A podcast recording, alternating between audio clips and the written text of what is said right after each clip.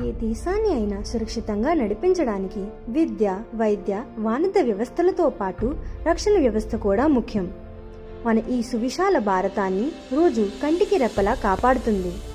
నింగి నేల నీరు కాపాడే విధంగా ఈ వ్యవస్థ విభజించబడింది.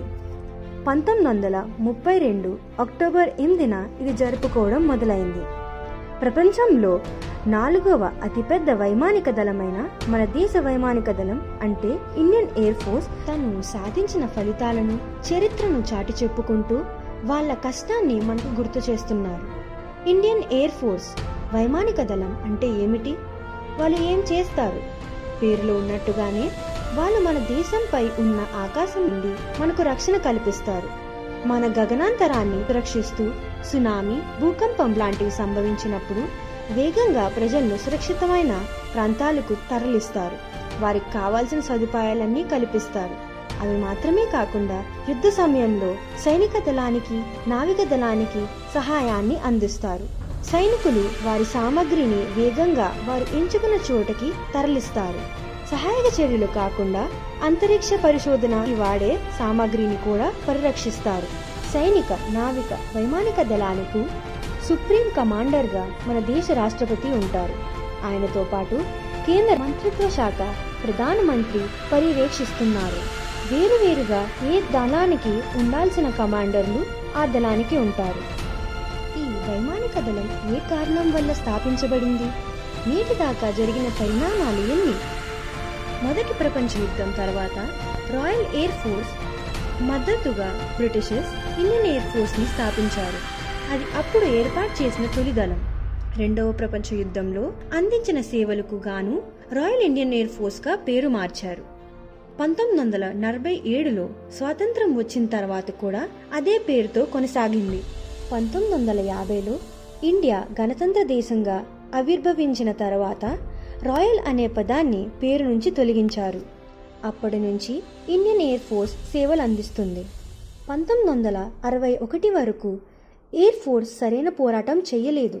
ఆ సంవత్సరంలో సంభవించిన కాంగో సంక్షోభంలో తన మద్దతును యునైటెడ్ నేషన్స్ ఆపరేషన్ ఇన్ కాంగోకి ఇచ్చింది. పంతొమ్మిది వందల అరవై రెండులో గోవా యొక్క అనుసంధానంలో భాగంగా భారత ప్రభుత్వం ఆపరేషన్ విజయ్ని ప్రారంభించింది. ఆ ఆపరేషన్కి గాను ఇండియన్ ఎయిర్ ఫోర్స్ గార్డ్ ఫోర్స్కి కావాల్సిన సామగ్రి సమకూర్చింది.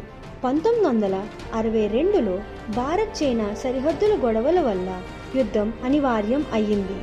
ఆ యుద్ధంలో భారత సైనిక విభాగం విఫలమైనప్పుడు ఇండియన్ ఎయిర్ ఫోర్స్ సహాయం కోరింది.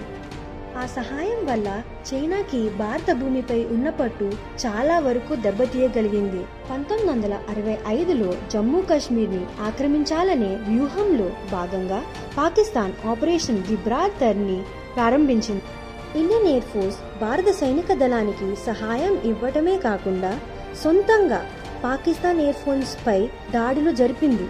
దాన్ని రెండవ కశ్మీర్ యుద్ధంగా పరిగణించారు. ఆ యుద్ధం తర్వాత ఇండియన్ ఎయిర్ ఫోర్స్ తన సామర్థ్యత పట్ల పలు మార్పులు తీసుకువచ్చింది. పంతొమ్మిది వందల డెబ్బై ఒకటిలో బంగ్లాదేశ్ విభక్తి యుద్ధంలో పాకిస్తాన్ పలు చోట్ల దాడులు జరిపింది.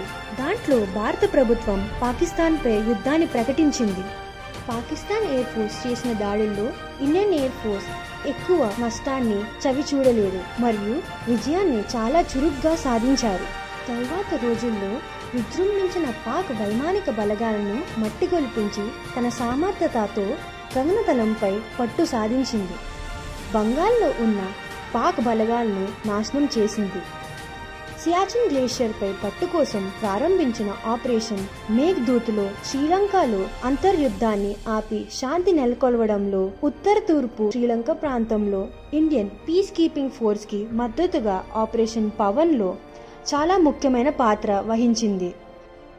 భారతీయులు ఎంతో గర్వంగా చెప్పుకునే కార్గిల్ గెలుపులో ఆపరేషన్ సఫేద్ సాగర్ పేరుతో Pak సైన్యంపై MiG twenty one S MiG twenty nine S మరియు హెలికాప్టర్స్ సహాయంతో దాడులు జరిపారు.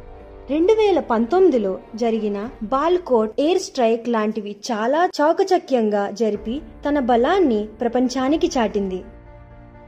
ఇలాంటివెన్నో సాహసాలను చేసి మనల్ని మన దేశాన్ని రక్షిస్తున్న వారి సేవలను గౌరవిద్దాం.